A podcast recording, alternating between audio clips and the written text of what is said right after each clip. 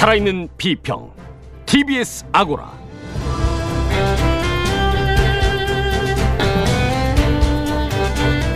안녕하세요. TBS 아고라 진행을 맡은 송현주입니다.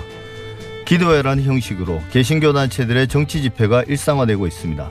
이번 주 뉴스 공장에서는 그 집회에 참석한 목사, 자유한국당 의원, 정치인들의 발언을 육성 그대로 전달했는데요. 주마가평에서는 종교와 정치, 언론의 문제를 살짝이나마 이야기해 보겠습니다. 아울러 홍준표 자유한국당 전 대표가 순수 음악 프로그램인 아닌 밤중에 주진우입니다에 출연했는데요. 이거 이래도 되는 건지 주마가평 두 번째 주제로 다뤄봅니다. 언론의 악의적인 보도를 막기 위해서는 징벌적 손해배상 제도를 도입할 필요가 있다는 박원순 서울시장의 발언이 화제가 됐습니다. 사실과 진실의 관계, 사진관에서 징벌적 손해배상 제도가 필요한지, 효과는 있을 것인지, 언론 자유와 충돌하지 않는지를 꼼꼼하게 따져보겠습니다. TBS 아고라 지금 시작하겠습니다.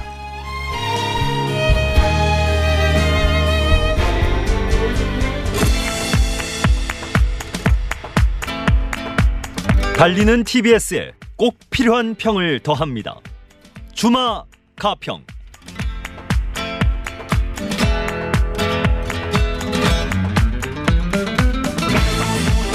달리는 말에 채찍을 가하듯 TBS가 더 사랑받고 신뢰받는 방송이 될 수 있도록 쓴소리를 다하는 시간 주마가평 오늘 나오신 두 분 고재열 시사인 기자 이종임 서울과학기술대학교 IT정책전문대학원 강사 어서 오십시오. 네, 안녕하십니까. 안녕하세요. 네.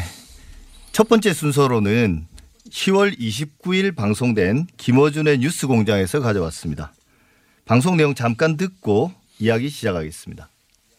이 이야기를 그냥 가짜뉴스 카톡으로 돌리는 게 아니라 이런 자리에서 공개석상에서 아주 그냥 지도자들에 해당되는 그렇죠. 예. 사람들이 계속해요. 그 중에 하나 들어볼까요? 정광훈 목사가 한 이야기를.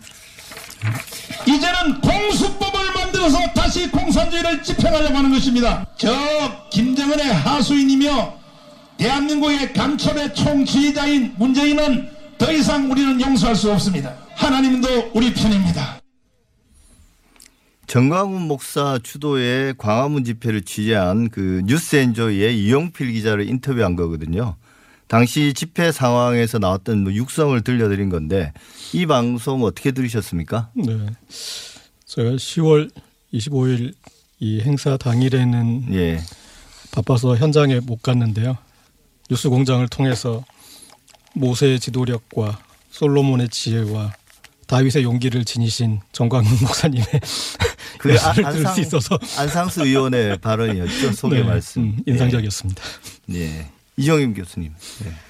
어, 보통 방송에서 사실은 집회 현장의 목소리를 좀 취재해서 들려주는 경우들이 많긴 하지만 주류 미디어보다는 훨씬 더 현장감 있는 그 네. 취재 내용들을 좀 들을 수 있었던 것 같고 또 현장에서 약간 문제적 이라는 부분들을 요약 정리해서 들려줬기 네. 때문에 아마 청취자분들이 굉장히 관심 있게 들으셨을 네. 것 같습니다.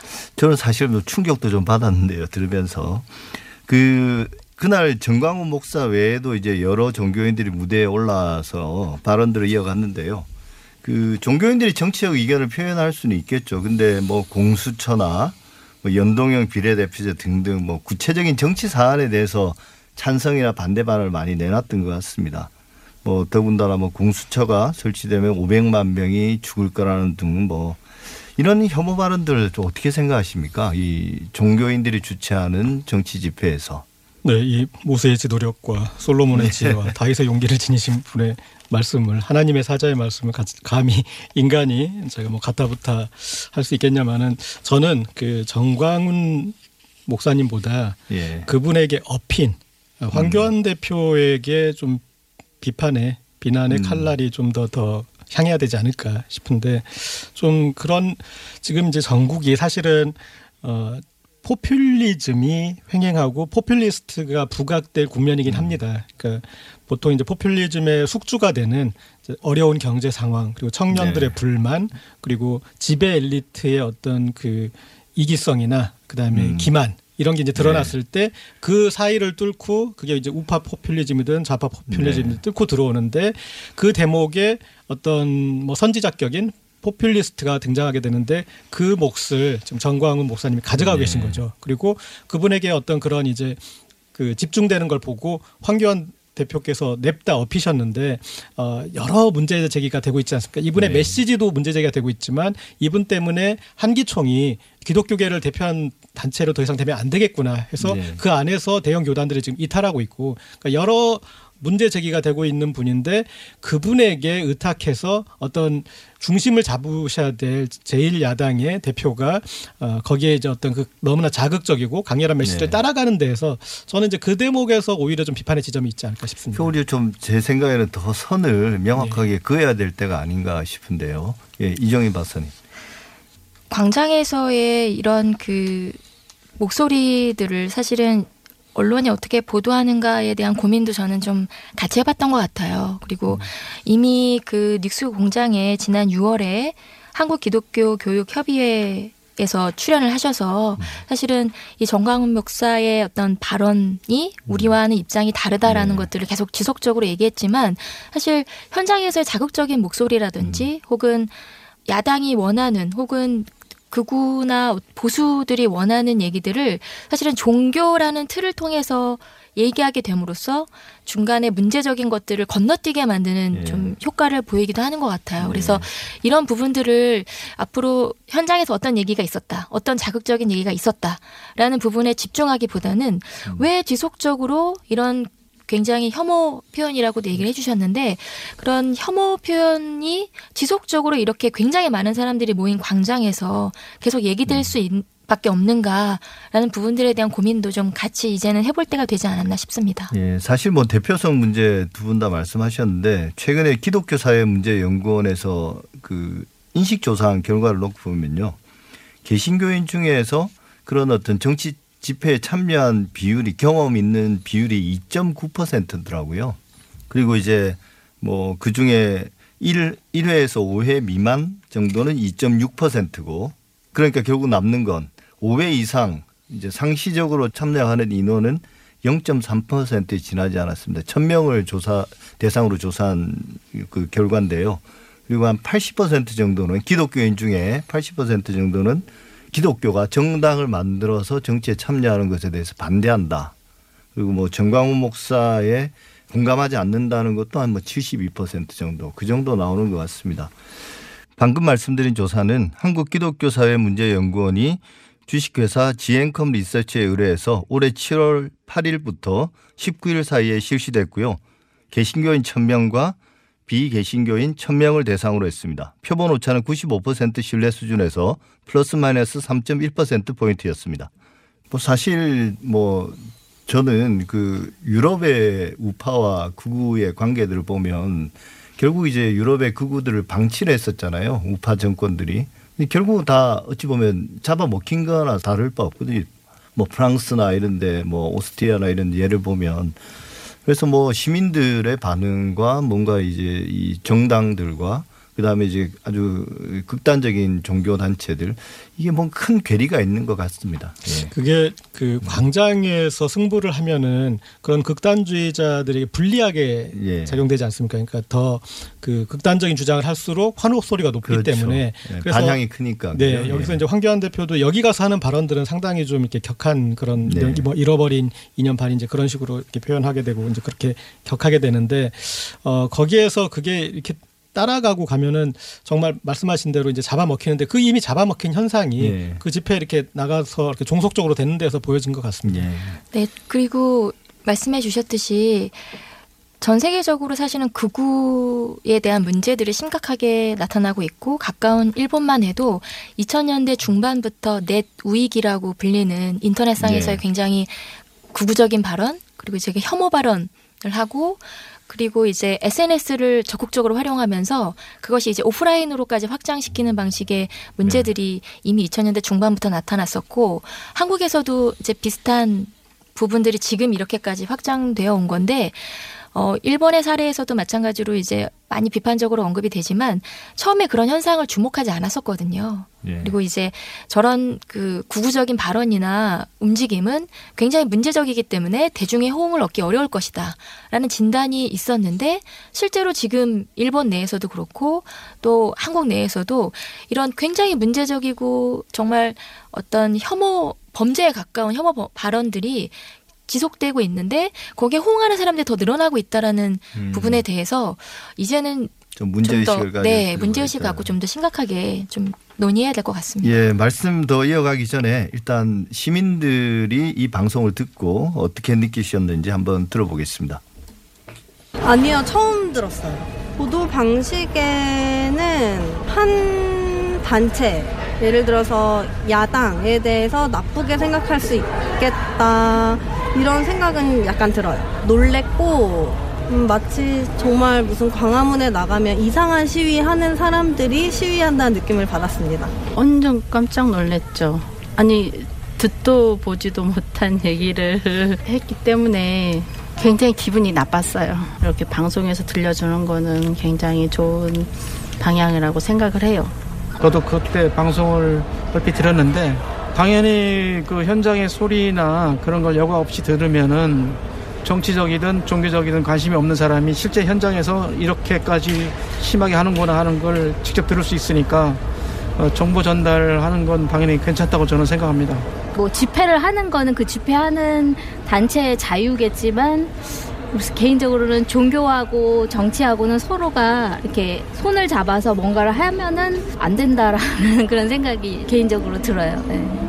걸러지지 않아도 저는 된다고 생각을 해요. 그대로 받아들이는 사람도 있겠지만 스스로가 자기가 다 판단해서 걸러지지 않을까요?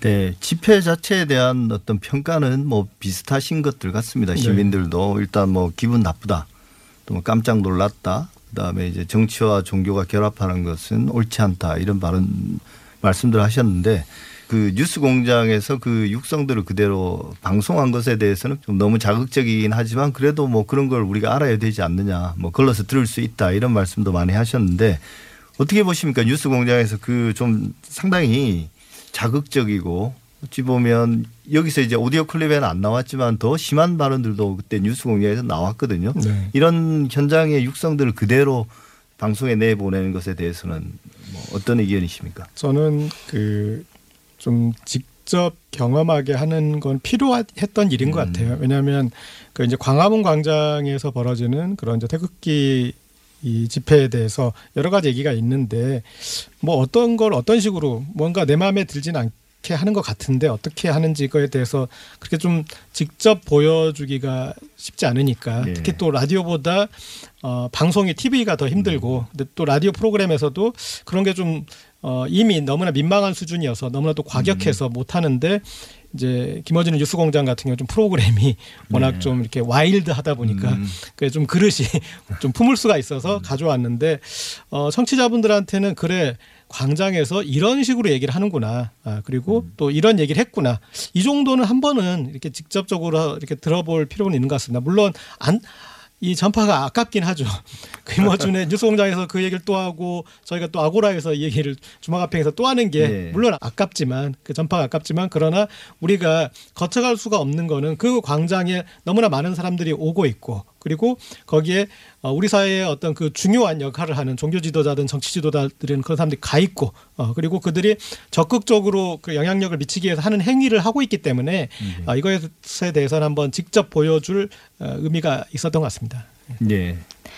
어쨌든 좀 고민이 되는 부분이긴 한 것 같아요. 현장의 목소리를 그대로 전달해 주는 것은 청취자나 시민들이 듣고 판단할 수 있는 기회를 제공하는 것이기도 하고 또 한편으로는 어, 그런 자극적인 발언을 들었을 때 사실 감정적인 동요가 일 수밖에 없거든요. 뭐 지지하든 반대하든 간에. 그래서 그런 감정적인 동요에 호소하는데 너무 집중할 수도 있지 않나라는 사실은 이 딜레마가 좀 있는 것 같아요. 그래서 어 저는 지속적으로 좀 고민하고 있는 부분이 현장의 목소리를 들려주고 이것이 왜 문제인가에 대해서 전달해주는 부분까지는 굉장히 필요하다고 생각하지만 그것을 이제 어떻게 정리할 것인가의 부분도 같이 좀 진지하게 어, 좀 정리를 해주셨으면 어떨까라는 생각을 하고 있습니다. 예. 그러니까 이게 뭐 우리가 그냥 무시할 수 있는 수준은 아닌 것 같아요. 그래서 이걸 어 괜히 이걸 적극적으로 보도해서 오히려 스피커가 돼주거나 뭐 마이크를 갖다 대주는 게 아닌가라는 그런 걱정할 단계보다는 오히려 좀 어, 과감하게 드러내고 사람들이 알게 하고 그래서 좀 제대로 된 비판 의식을 가질 수 있게 하는 것도 필요한 시기가 아닌가 싶은데요. 근데 이제 사실 이 보도들을 다른 데서는 어떤 식으로 보도하나요? 이렇게 적극적으로 보도하는 거 저는 본 적은 별로 없는 것 같아요. 그냥 사람이 모였다. 어떤 뭐 그러니까 예를 들면 문재인 대통령 하야 뭐 이런 주제로 일정한 규모의 집회가 있었다. 누가 열었다. 이런 이야기만 나오지 구체적으로 어떤 내용 발언들이 있었는지는 거의 보도하지 않는 것 네, 같거든요. 전반적인 보도 행태는 이제 그런 행사가 있었다 정도 그리고 거기에 참여를 했다 네. 어, 그렇게 이제 그 정도 보도했고 그다음에 그 뒤에 어, 여당에서 어, 더불어민주당에서 이제 황교안 대표 등이 거기 이제 참여한 것에 대해서 좀 문제 제기를 하니까 네. 어, 그것에 대해서 이제 또 어, 보도가 좀 이어졌고요. 그런데 이 이번에는 이렇게 한번 직접적으로 어, 그 그런 이제 발언들이 얘기돼서 왜냐하면 그 전에 할 하던 때하고는 달라진 거잖아요. 그 전 때는 황교안 대표나 그런 정치인에 참여한 정, 집회가 이렇게 분리돼서 진행되던 것인데 그게 이제 같이 됐다라는 거는 네. 이제 함께 한다는 거기 때문에 이제는 어떤 그 집회 위상이나 보도 가치가 달라져서 네. 짚어봐야 될 때는 된 거죠. 예. 저도 고민이 방송 영상이 나오는 방송 네. 뉴스에서 사실은 물론 신문도 있지만 이제 이런 것들을 그대로 전달하기에는 최근에 뭐 뉴스 데스크에서 다 가이드라인이라든지 혐오 발언에 대한 고민들이 있기 때문에 그대로 이렇게 현장의 목소리를 그대로 네. 전달하는 보도 방식은 최근에는 좀 지양하고 있는 것으로 알고 있고요. 어, 그럼에도 불구하고 직접적인 현장의 목소리를 들려줄 때에 어떤 장단점이 있기 때문에 네. 그런 부분들을 계속적으로 뉴스 공장에서 잘 좀 정리해서 청취자들에게 전달해 주셨으면 하는 생각을 계속 하고 있습니다. 이 예. 자유한국당이 계속 이제 업혀간다고 제가 말씀드렸는데 예. 그래서 좀 안타까운 부분은 그러니까 이게 광장에서 여러 이슈로 좀 맞서 있었거든요. 그러니까 조국 장관을 수호할 것인가 아니면 퇴진시킬 것인가 거기서부터 쭉 그다음에 이제 검찰을 개혁할 것인가 아니면 이제 검찰을 뭐 지켜줄 것인가 이렇게 가다가 지금 이제 공수처 설치에 대한 이슈까지 오니까 이 종교 집회인데 거기에서 공수처를 설치하면 뭐 500만 명이 죽게 된다 뭐 이런 주장까지 나오면서 그 그런 집회 자유한국당이 지금 업혀갔잖아요. 네. 그러다 보니까 공수처에 대한 여론은 압도적으로 예전에 초반에 어, 조국 장관이 퇴진해야 된다라는 그런 데서 여론에서 우위에 섰던 자유한국당이 이제 옹색해져서 오히려 소수 여론을 대변하는 것밖에 안 됐거든요. 그리고 돼버렸죠. 그 예. 공수처 반대에 대한 논리도 음. 자유한국당 자체에서 여러 가지 낼 수 있는데 그 집회에 가니까 뭐 500만 명이 죽고 뭐 이 정권에 반대하는 사람들은 다 잡혀간다. 그건 공수처가 그 야당 의원 국회의원 몇 명을 제외하고서는 대부분 이 현직 정권에 있는 고위공무원을 대상으로 한다는 것은 좀 맞지도 않는 얘기인데 그런 식으로 거기에 이렇게 해서 스스로의 어떤 그 함정에 빠지게 되는 그런 양상인 것 같습니다. 예. 그리고 그- 또한 가지 좀 고- 고민이 되는 부분은 이제 제일 야당이 어디 어떠한 지지층에 포커스를 두고 지금 정치적인 활동을 하는가를 보여주고 있는 것 같아요. 이미 극단적 어떤 정치 성향을 가지고 있는 계층들 같은 경우는 신문이나 방송에 대한 의존도보다는 이렇게 자극적인 얘기들을 계속 해주는 사람들 혹은 어떤 발언을 하는 사람들을 계속 따라다니고 여기에 또 유명 제일 야당 정치인들이 자리를 하고 하- 함께 하고 있기 때문에 계속적으로 이런 그 문제적인 발언도 하고 굉장히 자극적인 이야기를 하는데 그 외의 사람들은 아 정말 문제다라고 생각하지만 그 현장에 가, 가서 그 얘기를 듣는 그 현장에 계신 분들 또 그것이 전파되는 과정에서의 문제들을 이제는 간과해서는 안 될 것 같다라는 생각도 해봅니다. 예. 앞으로도 좀 계속 지켜볼 문제인 것 같습니다. 더 이상 뭐 무시할 수준은 아닌 것 같고요. 어, 이야기는 여기까지 하고요. 어, TBS 아고라 주방화평 함께하고 계신데요. 잠시 전화를 말씀 들으시고 두 번째 주제로 이야기 이어가겠습니다. 두 번째로 준비한 주제는 아닌 밤중에 홍준표입니다. 이번 주 아닌 밤중에 주진입니다. 그 방송에서는 홍준표 전 자유한국당 대표가 출연해서 화제가 됐는데요. 이게 10월 28일 방송됐는데요. 우리 일단 그 일부 한번 들어보고 이야기 나눠보겠습니다. 네. 어, 다른 또 아닌 밤중에 주집니다. 애청자가 하나 문자를 보내고 신청곡을 띄웠습니다. 오늘의 이 정치적 소용돌이를 알고 보면 다 바람에 날리는 먼지 같은 것이니 정치 그만두고 함께 낚시나 다니자고 전해주십시오. 이렇게 하고 유시민 애청자가 문자가 왔네요. 아이, 그거 참 좋은 말씀입니다. 네. 좀 젊은 나이인 것 같으면 다른 길이라도 가 보겠는데 네. 지금 나이가 60이 이제 넘었어요, 저도. 네. 그래서 이제 어, 내년에 에, 마지막으로 정치를 한번 해보려고 합니다. 내년에요? 예. 어떻게요? 지금껏 한 정치 말고 지금은 저 장외 정치지. 아, 나 내년에는 예, 말하자면 그게 주식으로 치면 장외지. 그런데 내년에 이제 총선이 있으니까 내년에 이제 장내로 들어가서 마지막으로 이제 내 인생을 정리하는 정치를 해보려고 합니다. 아, 네. 아, 정치부 기, 기자들 기사 쓰겠네요. 내년에 진짜 아, 정치를 해보겠다. 이렇게 예. 두 분의 이 방송 어떻게 보셨습니까? 일단은 재밌게 들었습니다. 네. 예, 내용은 재밌었어요, 사실. 이 프로그램 제목이 아닌 밤중에니까 네. 뭐 아닌 밤중에 홍준표도 나올 수 있고 뭐그 뭐 얼마든지 예상할 수 있을 것 네. 같고요. 그리고 사실 정치인을 불러 놓으면 정치인분들이 사석에서 말씀을 잘 하세요, 제법. 예, 그런데 이제 네. 듣다 보면은 기승전 자기 자랑으로 되는 경우가 많고 어, 그래서 좀 그런데 어쨌든 이 음악 프로에 어, 홍준표 전 의원을 이제 부른 거는 일종의 믹스앤 매치라고 봐야 될 것 같은데 어, 조금 어떻게 보면 음악 프로에서는 리스크가 있는 섭외죠. 네. 왜냐하면 음악 프로그램에서 제일 중요한 거는 취향이거든요. 음악에 대한 취향. 그래서 네. 마치 이제 정치적 성향이 다르면은 정말 적대감이 있듯이 음악에 대한 취향이 달랐을 때 그것에 대해서 참 거부감이 있을 수밖에 없는데 취향의 세계가 좀 다른 분을 모셔와가지고 그 다른 취향을 자기 이야기를 토크를 함으로써 설득해내서 어 그래 그러면 그런 사연이 있었으면 한번 이렇게 음악을 좀 들어볼까 하여튼 그렇게 리드했다는 면에서 저는 뭐 이 출연 자체는 뭐 음, 무난했던 것 같습니다. 네. 이종희 네. 그 주진우 기자가 음악 프로그램 DJ를 한다고 기사가 나고 실제로 예. 방송이 되면서 어, 좀 새로운 형식의 포맷의 어떤 프로그램이다라는 생각도 했었던 것 같고 어, 잘할까 이렇게 좀 지켜보자 이런 생각도 네. 동시에 했던 것 같은데요.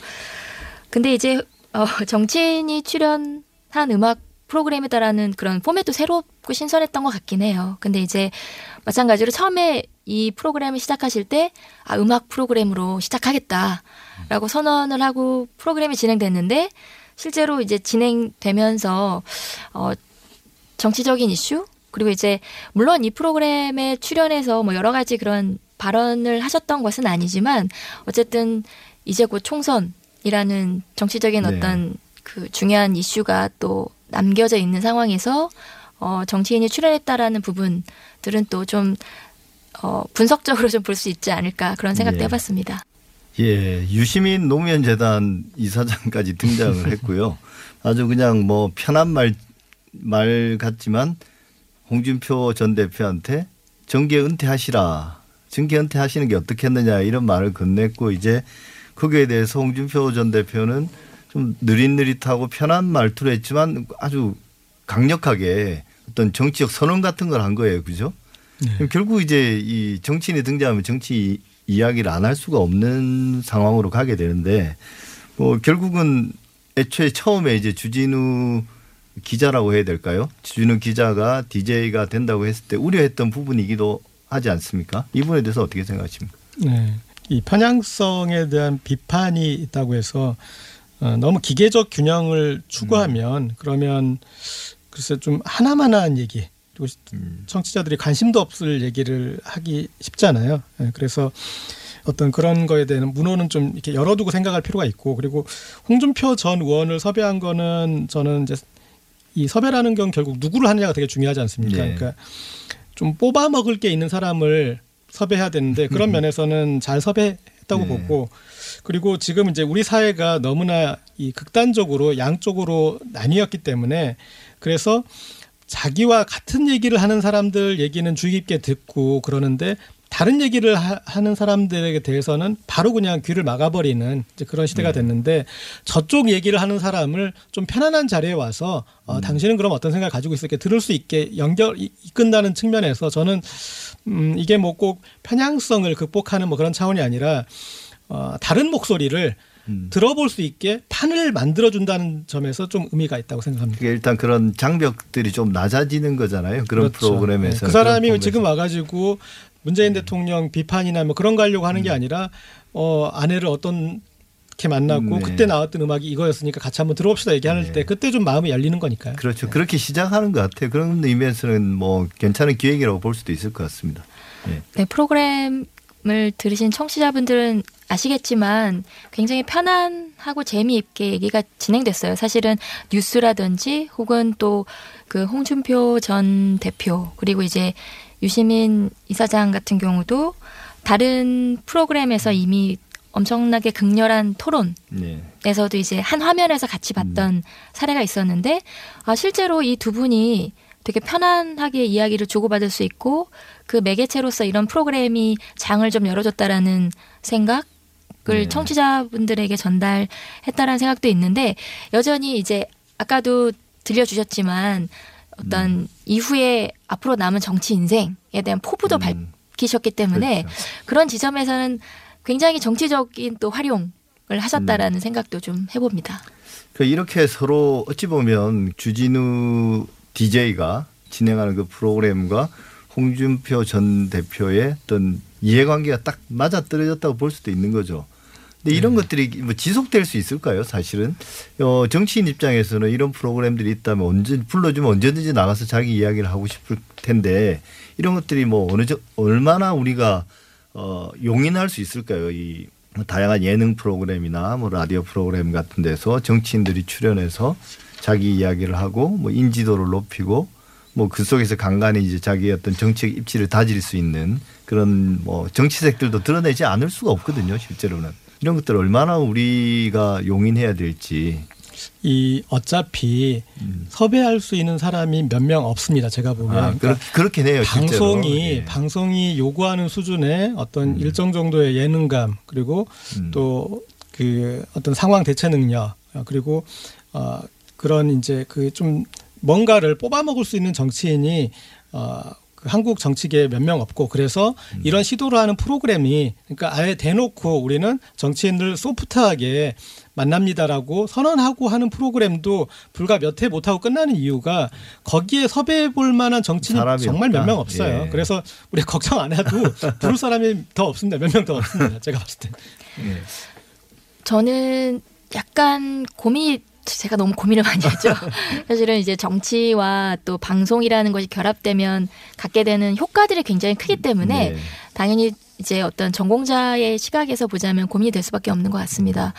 아, 물론 이제 정치인들이 출연하는 토크쇼라든지 예능 토크쇼가 사실은 굉장히 많았어요. 방송에서도 계속 편성이 됐었고 방송이 몇 편 됐었는데 그때마다 시청자나 청취자분들이 많이 문제 제기를 했던 부분은 본인의 어떤 정책, 정치적인 가치관이 굉장히 문제적인 사례도 좀 있잖아요. 근데 그런 상황에서 그 예능 프로그램에 나와서 굉장히 좋은 이미지를 만들 수 세탁하는, 있는 세탁하는 네. 수단으로 물론 이제 폭넓게 정치를 편하게 대중과 소통할 수 있는 방식도 있긴 하지만 어 이제 고재열 기자님께서 아 몇 분 안 계신다. 근데 실제로 몇 분 안 계시죠. 저희가 봤던 또 시청자나 청취자분들이 경험하셨던 정치인 분들이 많지는 않지만 또 한편으로 보자면 그분들의 영향력이 굉장히 큽니다. 미디어를 활용할 수 있는 능력이 능숙능란하고 또 대중에게 어필할 수 있는 그 요소가 무엇인지를 정확하게 알고 방송에 출연하시기 때문에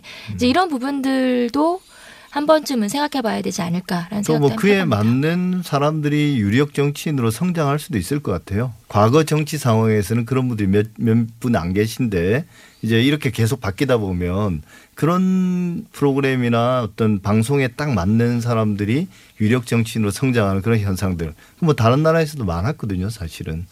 뭐 어쨌든 이 모든 일들이란 게 다 장단점이 있으니 뭐 이것 또한 앞으로 좀 지켜봐야 될 부분인 것 같습니다.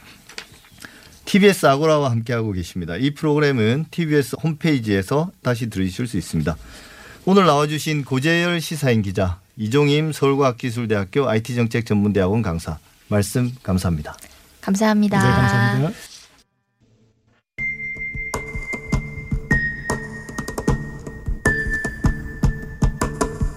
방금 들어온 속보 검찰이 구속영장을 대한 청구했다는 경찰 소식이 수사가 속도를 내고 있는데요. 사실과 진실의 관계. 사진관.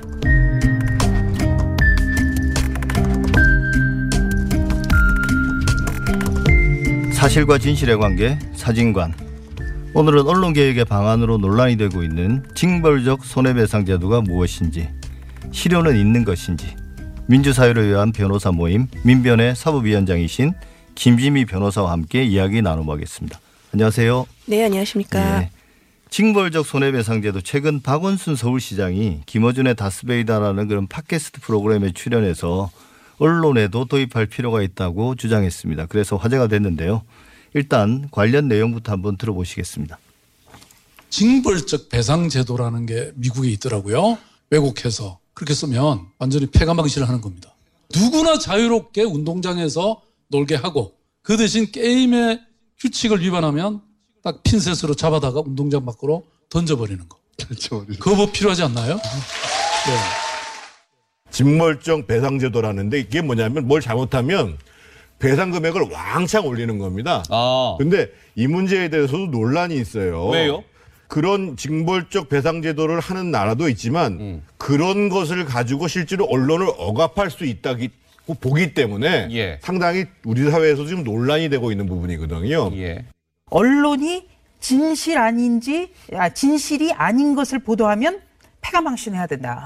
언론이 조심해야죠. 예. 진실을 보도하기 위해서 음. 팩트, 사실관계를 명확하게 따져가지고 보도를 해야 됩니다. 예. 그런데 중요한 것은 이 패가망신을 가짜 뉴스라면 시키겠다는 건데 가짜 뉴스의 판단을 누가 하느냐의 문제예요.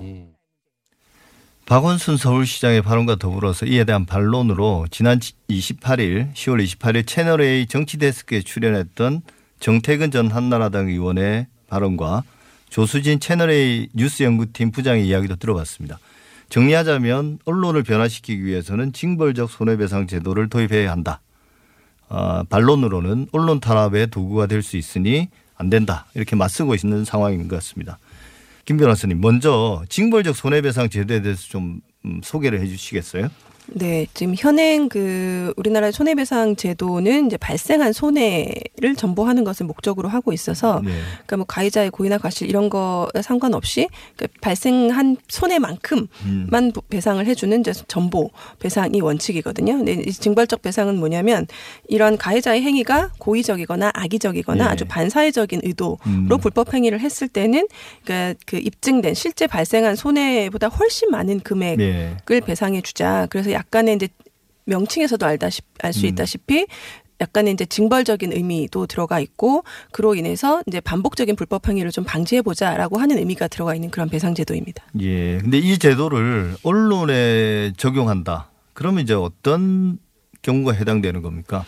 지금 이제 박원순 시장님이 말씀하신 그 언론 보도의 징벌적 배상을 도입하자라고 하는 이제 요 간략한 요 얘기로만으로는 사실 어떤 걸 이제 생각하고 말씀하신지는 정확히는 알 수 없지만 예전에 참여정부 때 이제 언론 피해 구제법이라고 해서 단일법 제정하자라는 움직임이 있었어요. 예. 그때 언론 보도에 대해서도 징벌적 손해배상 제도를 도입하자라는 논의가 있었거든요. 그러니까 그 일반적인 징벌적 배상과 마찬가지로 어떤 언론기관의 이제 보도 자체가 이제 악의성이 네. 있고 이제 고의적 이고 뭐 허위 사실이고 했을 때 예, 그랬을 때는 이제 언론 기관이라는 음, 데는 어차피 사회적으로 좀 공익적인 책임이 크잖아요. 예. 근데 거기서 단순 실수로 이제 오보를 낸 것이 아니라 이제 악의성을 가지고 고의로 이제 네. 허위 보도를 했을 때는 그만큼 큰 책임을 물리자라고 네. 하는 취지인 거죠. 예. 그러니까 뭐 실제로 지금 우리나라 법이나 뭐 전 세계 어디서도 어 단순 실수에 대한 오보나 뭐 착각 혹은 이제 어 충분히 그런 어떤 의심할 만한 이유로 그런 보도를 했을 때는 어 처벌을 받지 않죠. 근데 이제 이게 아까 말씀하신 것처럼 악의적으로 의도적으로 다 알고 있으면서 오보를 냈을 때는 그때는 이제 처벌을 받는데 근데 지금 현행법에도 그런 보도들을 뭐 사전에 예방하거나 혹은 피해를 사후적으로 구제하는 법이 있지 않습니까? 그 지금 이제 언론 보도에 대해서 피해를 입었을 때에 구제할 수 있는 방법들이 여러 가지 산재해 있어요. 네. 우선은 뭐 며칠 전에 우리 PD 수첩에 대한 방송 금지 음, 가처분, 뭐 이런 예. 거에서 알수 있다시피 이제 사전에 이제 금지해 달라고 하는 가처분이 있고요. 예. 근데 사후에는 뭐 정정 보도 청구를 음. 한다든지 반론 보도 청구를 한다든지 아니면 민사적으로 손해배상 청구를 할 수도 있고. 손해배상이 거의 마지막인 건가요? 이제? 민사적으로는 음, 그렇죠. 예. 그리고 이제 형사적으로는 그 보도로 인해서 나의 명예가 훼손됐다라든지 음. 아니면 모욕적인 표현이 있다라고 하면 명예훼손죄나 모욕죄 등으로 이제 고소를 할 수도 있고요. 예, 그런 건데 그런 어떤 법이나 제도들이 실효가 별로 없다는 건가요? 일단은 이제 이 방송 언론 보도라는 것이 한번 나가게 되면 그 파급력이 어마어마하잖아요. 네. 그래서 한 번 실추된 명예가 사실 회복된다는 것이 관념적으로도 굉장히 어려운 일이죠. 그래서 결국은 이제 손해배상 청구 소송으로 갈 수밖에 없는데 손해배상으로 가더라도 우리나라는 결국은 이게 실손해라는 게 언론 오보로 인해서 나의 명예가 훼손됐다라는 거를 실제적 계량적으로 얼마의 손해라고 사실은 산정하기가 어렵잖아요. 근데 뭐 사실 피해를 당한 분들은 거의 뭐 어, 인생이 망가 졌다 그렇죠. 이렇게 이야기를 하는데요. 그렇죠. 그러니까 그 피해 부- 당하신 분들은 사실은 뭐 몇십억을 줘도 이거는 네. 모자란다라고 생각하겠지만 법원에서 인정되는 건 결국은 이제 위자료 산정하고 음. 비슷하게 산정을 할 수밖에 없거든요. 그래서 몇 백만 원 정도 수준에서 음. 이제 배상이 명해지는 것이 현실이에요. 그러다 보니까 이게 어, 오보를 낸 언론기관 입장에서도 사실 몇백만 원 정도 물어주는 거는 크진 않잖아요. 예. 그러니까 이게 방지의 효과도 없고 손해를 당한 입장에서도 손해 전보라는 본래 손해배상 취지 에도 사실 부합하지 않는 거죠. 네. 그럼 이게 좀, 어, 좀 단순한 질문이긴, 한, 질문이긴 한데 이런 징벌적 손해배상 제도를 좀 적용을 하면 도입을 해서 명예훼손에 예를 들면 어느 정도의 액수까지 올라갈 수 있는 겁니까? 그 어, 손해배상금이. 그러니까 예를 들어 만약에 언론 보도에 대해서 그 징벌적 손해배상 제도를 도입한다.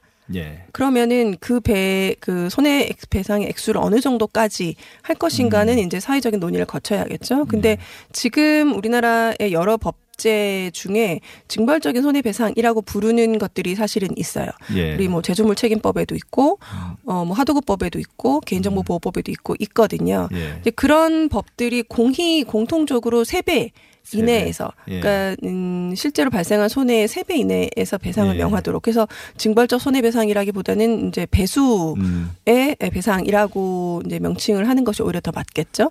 그래서 그렇기 때문에 언론 보도로 인해 인한 손해배상에서도 사실은 그걸 넘기는 어렵지 않을까. 결국은 이제 삼배수 안에서 배상을 명하게 될 텐데 그렇게 되면 외국의 같은 영국이나 미국 같은 경우는 영미법에서 이게 발달한 제도거든요. 그 영미법에서는 사실 몇십억씩 이렇게 배상하는 경우도 예. 있단 말이에요. 그렇기 때문에 오보를 어, 안 내려고 굉장히 노력을 많이 하고 어, 이런 징벌적 배상 되게 무서워하죠. 그렇죠. 그래서 영미법계 국가에서는 사실 언론의 자유, 표현의 자유가 굉장히 강하게 음. 보호되는 반면 이런 악의적인 보도를 냈을 때에 어, 뒤에 따르는 이러한 징벌 배상이 굉장히 강하게 인정이 되기 때문에 음. 굉장히 조심을 하는 측면이 있어요. 예. 근데 우리나라는 뭐 이게 도입이 된다 하더라도 사실 그렇게까지 되기는 굉장히 어려울 것 같고 3배수 이내에서 현행법 다른 제도와 비교했을 때 3배수 이내가 될 가능성이 높을 것 같은데 그- 그랬을 때 과연 실효성이 있겠는가? 그러니까 뭐 100만 원 하던 걸 300만 원 받는다는 거잖아요. 그렇죠. 어, 그건 좀 사실은 별 실효성이 없을 것 같은데요. 제가 그런 식으로 생각하기에도 예, 그 정도 액수는 워낙 지금 현재 인정되는 배상 액수가 워낙 소액이기 때문에 음. 예. 그리고 언론 기관은 이제 한 개인 같으면 뭐 만약에 댓글을 단 개인이다 그러면은 댓글 한번 잘못 따라가지고 몇백만 원 배상이 나오면 음. 사실 개인적으로 굉장히 크죠. 그런데 언론 기관은 사실 기업이잖아요. 기업의 예. 측면에서는 그게 그다지 큰 타격이 아닐 수도 있어요. 예, 관련해서 아까 그 말씀하셨는데 예전에 그 영국에 런던에서 발행되는 그 대중지 선 거기서 엘튼 존을 막 연속적으로 명예훼손을 했다가 이 징벌적 손해배상금이 뭐 몇십억 나올 게 예상되니까 일면 전체를 통틀어서 그냥 I'm sorry 엘튼이라고 그 기사를 낸 적이 있거든요. 아무 내용 없이. 그러니까 완전 일면 전체를. 우리는 이제 뭐 사실 정정 보도라 이런 것도 몇 달 뒤에 저기 구석탱이에 넣어 가지고 그런 어떤 실제적인 명예 회복이 거의 안 되는 방식으로 이루어지는데 그러면 그렇죠. 징벌적 손해배상 제도를 좀 세게 하면 언론이 그런 부분에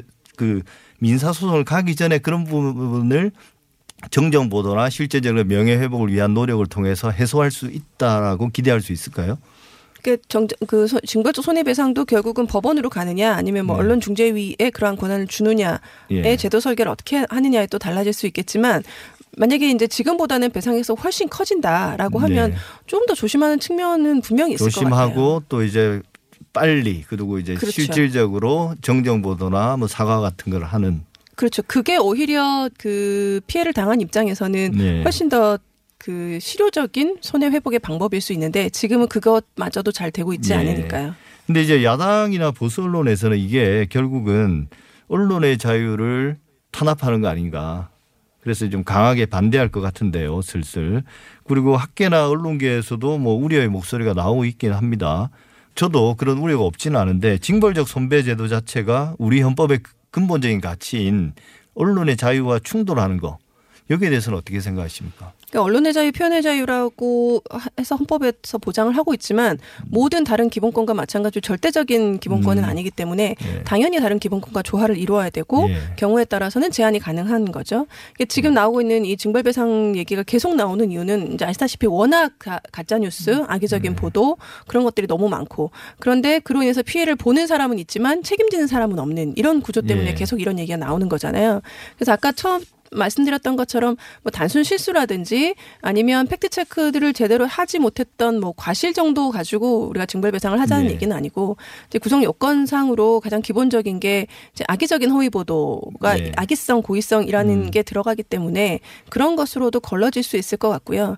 이제 그렇게 해야지만 진정한 언론의 자유라든지 표현의 자유가 조금 더 그러니까 이러한 것들은 철저하게 이제 어, 제한을 하고 나머지 표현의 자유는 이제 충분히 보장할 수 있게 하는 방법이 오히려 진정한 언론의 자유나 표현의 자유에 보장하는 방법이 아닐까 싶습니다. 예. 그러니까 이번에 뭐 사실은 조국 전 장관 보도 관련해서 그런 논의들이 촉발이 됐고 언론의 자정 뭐 노력들을 좀 뒷받침하거나 좀 추동할 수 있는 그런 계기가 되지 않을까 생각합니다. 지금까지 민주사회를 위한 변호사 모임 민변 사법위원장이신 김지미 변호사와 함께했습니다. 말씀 감사합니다. 네, 고맙습니다. 언론 개혁에 대한 시민들의 요구는 어제 오늘 일이 아닙니다. 오늘 징벌적 손해배상에 대해서도 이야기 나눠봤지만 언론 개혁 누가 무엇을 어떻게 해야 하는 것인지 솔직히 참 막막하고 그래서 답답하기도 합니다. 하지만 언론과 민주주의를 떼어놓을 수 없다면 언론이 제 역할을 다해야 민주주의가 제대로 작동한다는 점 두말할 필요는 없겠습니다. 저는 우공이산과 캐도남마의 마음가짐을 동시에 떠올립니다. 우공이산, 우공이 산을 옮기듯 하나하나 작은 것부터 인내심을 가지고 꾸준히 고쳐나가는 것. 캐도남마, 복잡한 문제라고 어렵게만 생각하지 말고 상식에 맞추어 과감하게 혁신하는 것. 물론 언론 개혁은 법과 제도의 문제이기도 하지만 언론과 시민이 함께 나가는 것입니다. TBS 아고라 오늘 준비한 내용은 여기까지입니다. 다음 주 토요일 8시에는 더 진실된 비평으로 여러분들을 찾아뵙겠습니다. 감사합니다.